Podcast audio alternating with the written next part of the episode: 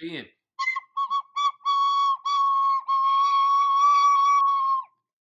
Really?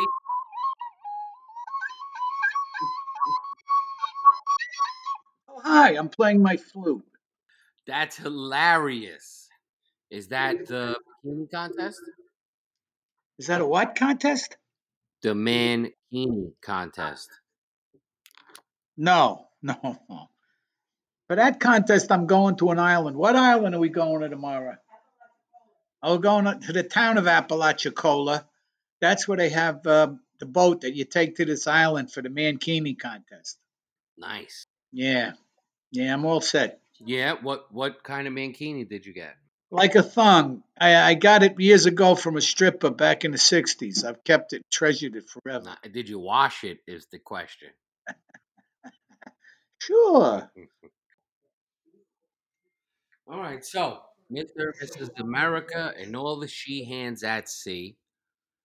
We're back. It's Colony Confidential.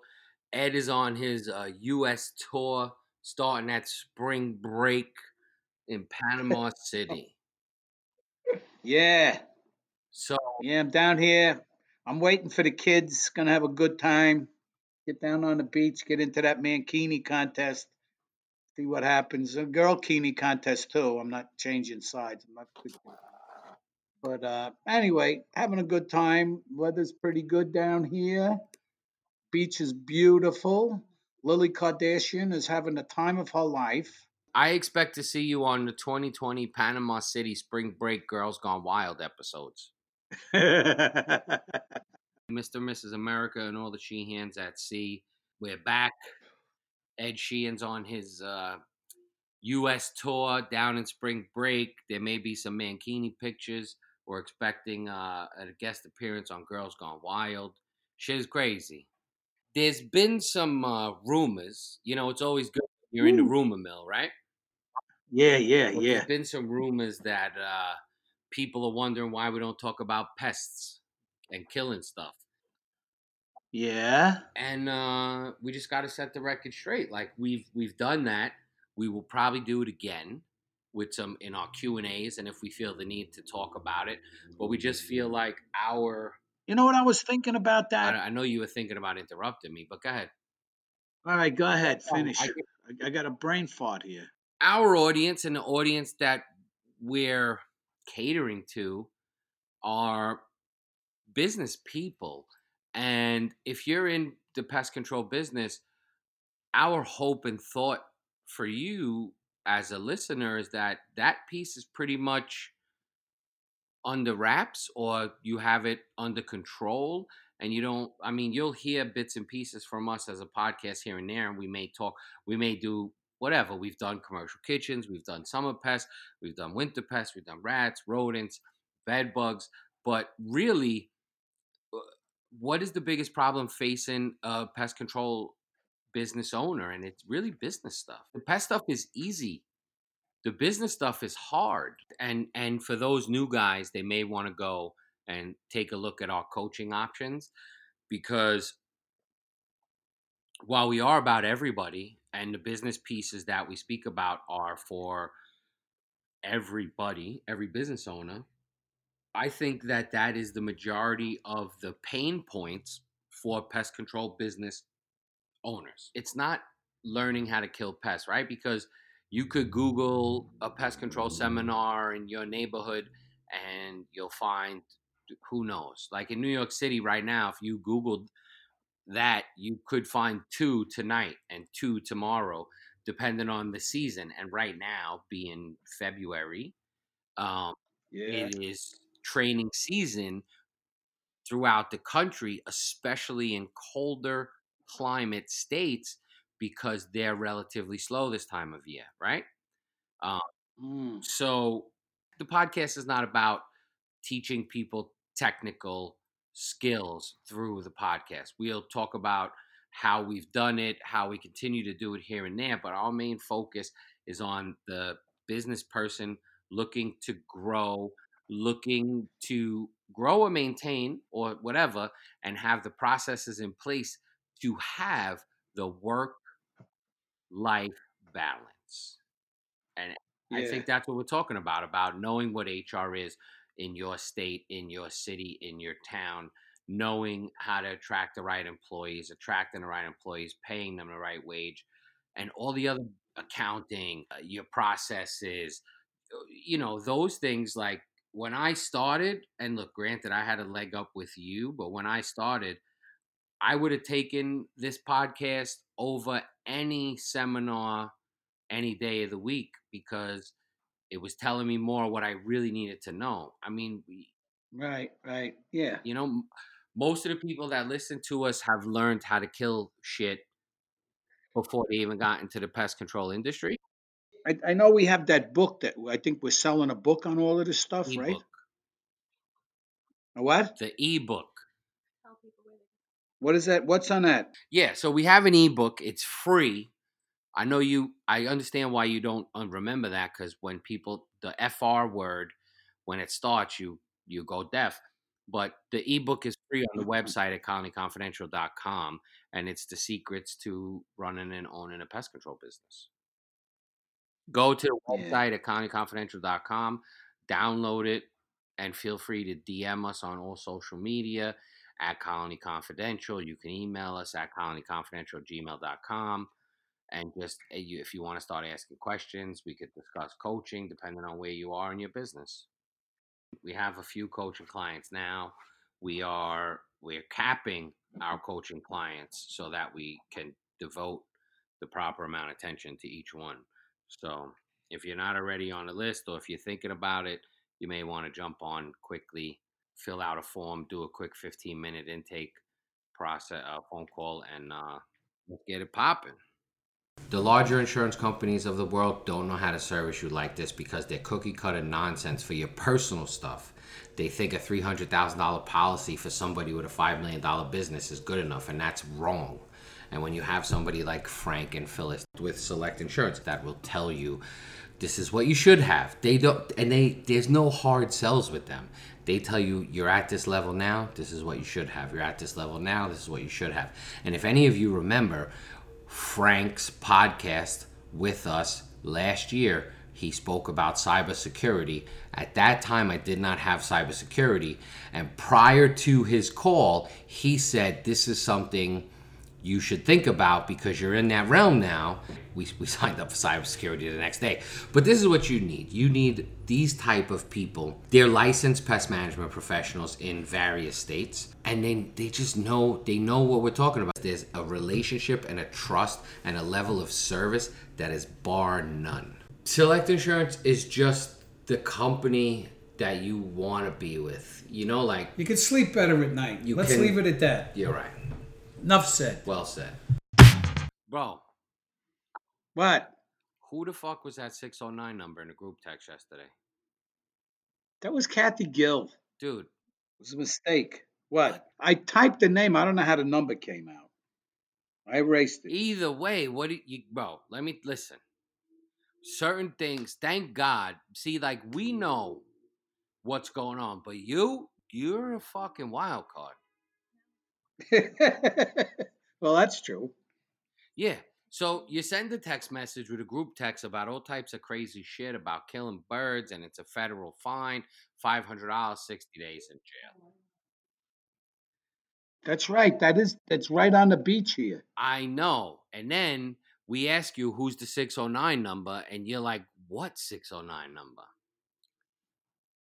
Yeah, I had to go check it. I got it, and then I erased it. Well, you got you just got to be careful. I mean, I had to send my disclaimer if the feds are... I was on the phone with Sweeney yesterday, and after the whole debacle with the other stock where we thought we were fucking in the black and we were... We were, up, we were in gold, baby. We were gold. I called her screaming, sell, sell, sell! So for those of you listening that know what we're talk, don't know what we're talking about, uh, ContraPest, which is rodent birth control, specifically rat birth control, um, is a publicly traded stock that we invested in maybe like three or four years ago. No, was, wasn't it, it was two years ago when we were down in Miami, wasn't it? It was longer than that because I played golf with uh, two of the people from the company, and I didn't know they were publicly traded, and I learned that during golf. and we did a little bit of research, and at the price point it was at, it made sense to invest for us. Right, right, yeah. Plus the future of pest control with all the rodenticide bans uh, trying to be put forth, even though the industry fought the good fight and didn't necessarily have the support from ContraPest, which, yeah. which was pointed out by our good friend uh, Billy Olson from the great state of Washington. Not Washington, D C. The state of. The state of, correctly. Uh, so he pointed it out that they, and look, they promoted the bans, and from a business standpoint, it makes sense. Billy pointed out that they were beholden to their stockholders, which fortunately and unfortunately, depending on what side of you're on, that's what publicly traded businesses do. They do what's best to keep stockholders interested in buying stock. But that aside, SenesTech is the company that manufactures ContraPest. The letters on the stock exchange, if you're interested, is S N E S. Correct. Was it yesterday that it happened? Yeah, it's yesterday. So I woke up. I, on all the- I woke up. I, I threw a big party. I was going out. I was going to get a second car. I was thinking of a Rolls Royce convertible. And then they told me that, you know, that there was just a... a counting trick. So here's what happened. I got up from, what was it, somewhere around sixty to eighty cents a, a share, right? When we first bought it, it went up to two bucks. Right, it was up to two, but it's been around sixty or, no, when we first bought it, it was in, it was cents. It was fifty cents or forty. When we bought it, it was, yeah. But it was, it's been hovering between like the average, let's say sixty to ninety cents, right? So we wake up yesterday and it goes, and we see six dollars. And in all of the stock apps and even on the internet, there was no news that it was reverse stock split. We were looking at hundreds of thousands of dollars. So we thought. All right, maybe fifteen thousand. E- either way, it, either way, it was a great come up, no matter what it was. From yeah. that fifty. Yeah, go to six dollars. What's that? A thousand percent increase. We would have been looking at some serious uh, taxes as well. Let's not forget Uncle Sam. Nevertheless, that's what happened. Here's the interesting thing. After I spoke with Sweeney, she told me that an independent company has the stock at a twenty-seven dollar price. So it's at six dollars now. I don't know what it was today. Did you look at it today? Hold on, I'll tell you. Keep talking. I'm looking it up. I'm I'm having my research department look it up. It closed at Let's see. Closed at five sixty-five today. To quickly address uh, Billy Olson's text or comment on social media, we addressed it a little bit. Um, one, I just want to thank him for being an avid listener and friend to the podcast, as well as us personally um, in, in business. Uh, I I appreciate your input and what you wrote. And I think it's a great point that we kind of glossed over because we were just stuck on the stock price. It is good to know who supports us as an industry. In desperate times, people do desperate things. And I think that it's almost comical what they did because of Billy definitely represents the industry. And I think a lot of people will look at what they did with not supporting the industry in the rodenticide ban in California, and it may hurt them in the short term. Certainly, it's going to hurt them in the long term. If all these rodenticide bans happen, um, it's not going to hurt them as much because they'll be one of very limited viable options. They should wake up and understand who they're catering to, because the municipalities that where they're testing it and that are buying into their program are the cheapest M Fs out there, and us, the pest management professionals of the country and the world, are not cheap. We buy quality products to use them and sell them for a proper price, and that's really who they should be catering to. They should be catering to us as P M Ps and the industry professionals, the ones that know what's going on. We all know about municipalities and politicians and how they do things, and it's just the wrong horse to attach your company to. The right horse is the pest management industry.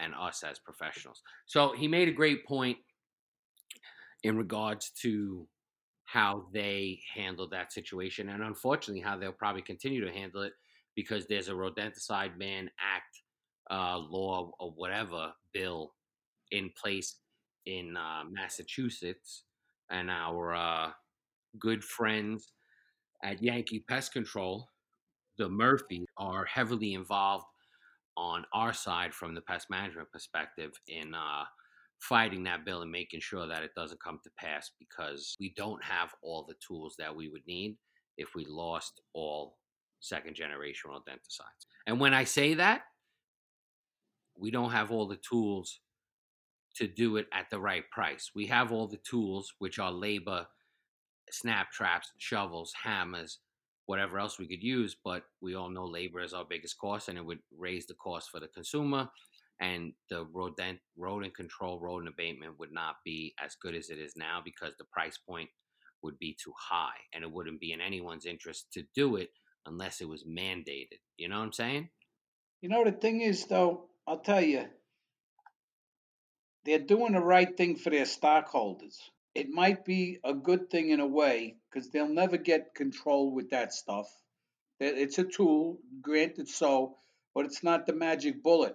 And there's there's so much homelessness in San Francisco and Los Angeles that they're scared shit if some serious disease is going to come out there. The rats are running all over the place.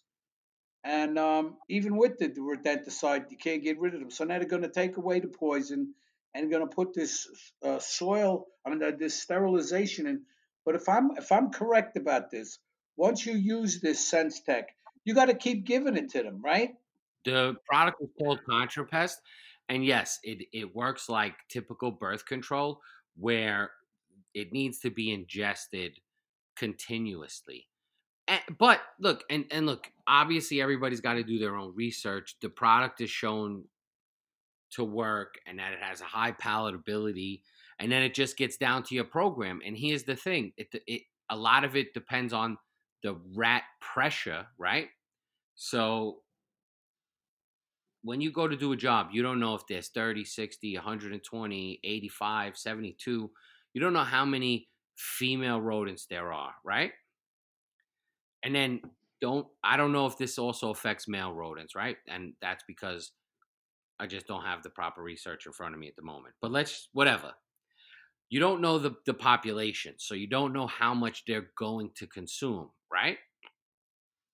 So, yeah. so you need to, to do it right would cost a lot of money. You would need to do some surveys of the location, which would probably include cameras, um, or maybe maybe you could do some uh, of the new electronic rodent monitoring products, where you put them out to get a gauge of the pressure, and then based off the data retrieved from the pressure during whatever time period you wanted to use, you can guesstimate how many boxes with ContraPest you need to put out.